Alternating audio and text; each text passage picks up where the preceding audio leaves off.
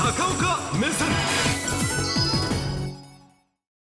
世界はちょっとウクライナをめぐって先週末大変大きな動きがございましたので今日はそれをやりたいと思います。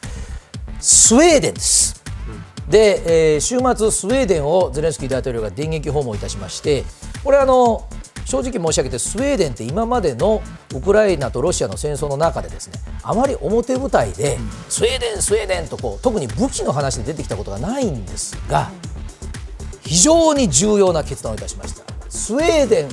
自分のところで作ってる戦闘機だとかこういった戦闘車両をウクライナに大々的に支援をする。これが実は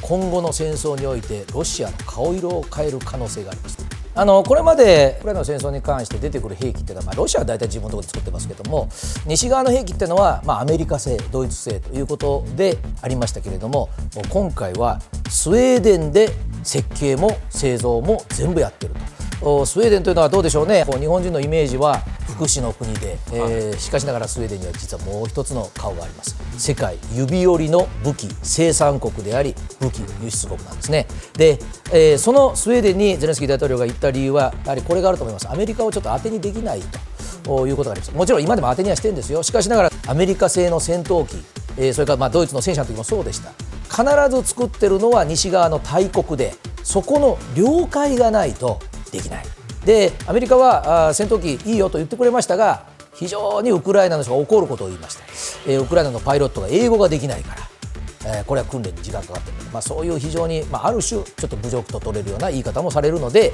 えーこれはそれ以外の国はないかと。一生懸命探したわけですね。そして、えー見つけたのがこのスウェーデンなんですがまずこのスウェーデンの戦闘機グリペンと言いますが、えー大変な素顔を持っております。はいこちらです、えーグリペンはあだ名がスホーイキラーと言います。このスホーイというのはもうロシアの顔色が変わるはずです、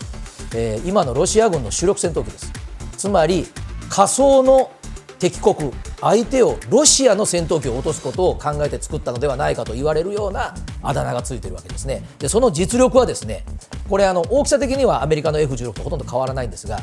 スウェーデンって大変なコンピューター電子技術の国なんです。世界に知られてませんけどもあまり。でこの電子技術というのはですね例えばレーダー。というのがよく戦争で出てきます。ステルスという言葉が出てきます、つまり、えー空を飛んでくる戦闘機をですねこうレーダーで探して、えー落とすということなんですがスウェーデンのこのグリペンが積んでる最新型ですが技術というのはですねあのステルス関係ありません。そもそもおステルスではありませんこの飛行機は。でも探し当てようとするロシアのレーダーをこの飛行機1機から大規模な基地ではなくて1機から妨害電波を出して全くこの戦闘機を探すことができなくなりますで反対もできます。一機もこの飛行機が飛んでないのにロシアのレーダーにはいっぱい映ります。それもスウェーデンの電子技術でできる。だからロシアとしたらどんな手段を使ってもこの戦闘機には突破されるというふうに言われています。ただ実戦投入があんまりないので、えー証明されてないというだけ。そしてもう一つはですねこの戦闘機はアメリカ製に比べてスピードはアメリカ並みに速いですしお値段は安い。そしてアメリカも含めて世界中の軍が持ってるミサイルからあー銃器から全部積めます。ですからまあ大変あのこれから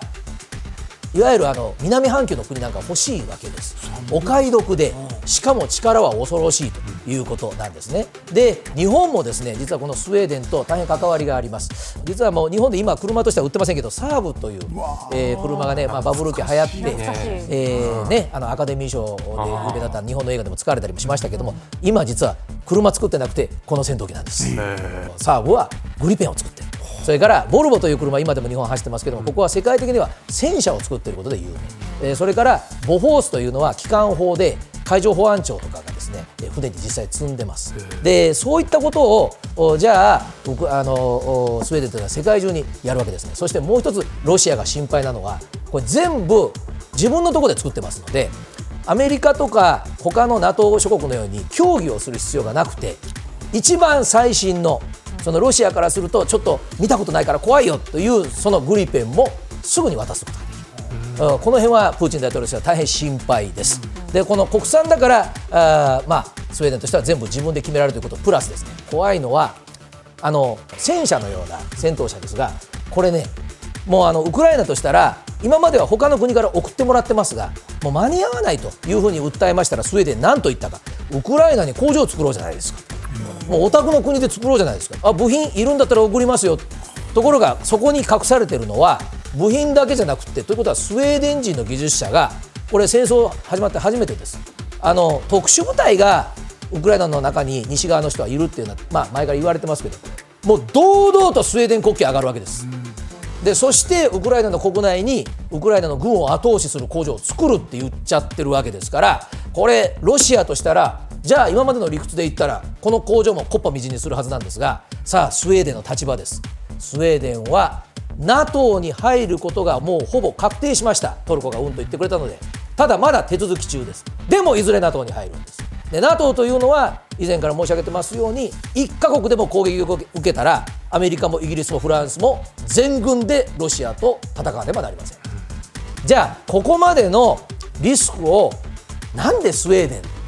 やっぱりねスウェーデンの視線は戦後を向いてます。でまだウクライナは戦争中なのに何が戦後なんだと思いますがあの戦争ってのはイラクもそうでした。終わった瞬間よりも終わる前から始まるのが最大のビジネスチャンスなんです。つまり国としてはある意味焼け野原になってしまいます。そうするとそこでは電気も一からやります。水道もいります。ガスもいる。ビルも建てる。畑もやり直す。世界中の企業が参加できる。で現に世界っていうのはこういうのは現実ですね。6月ウクライナが反攻攻撃をやってる最中にですよ。でもゼレンスキー大統領も参加してるんですオンラインで。60カ国以上。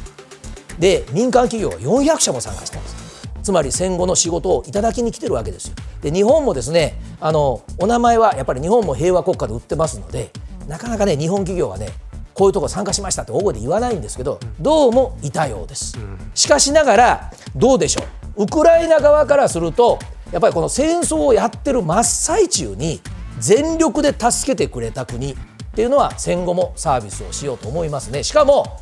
今説明したような凄まじい工業力を持っている国です。技術力特にコンピューター。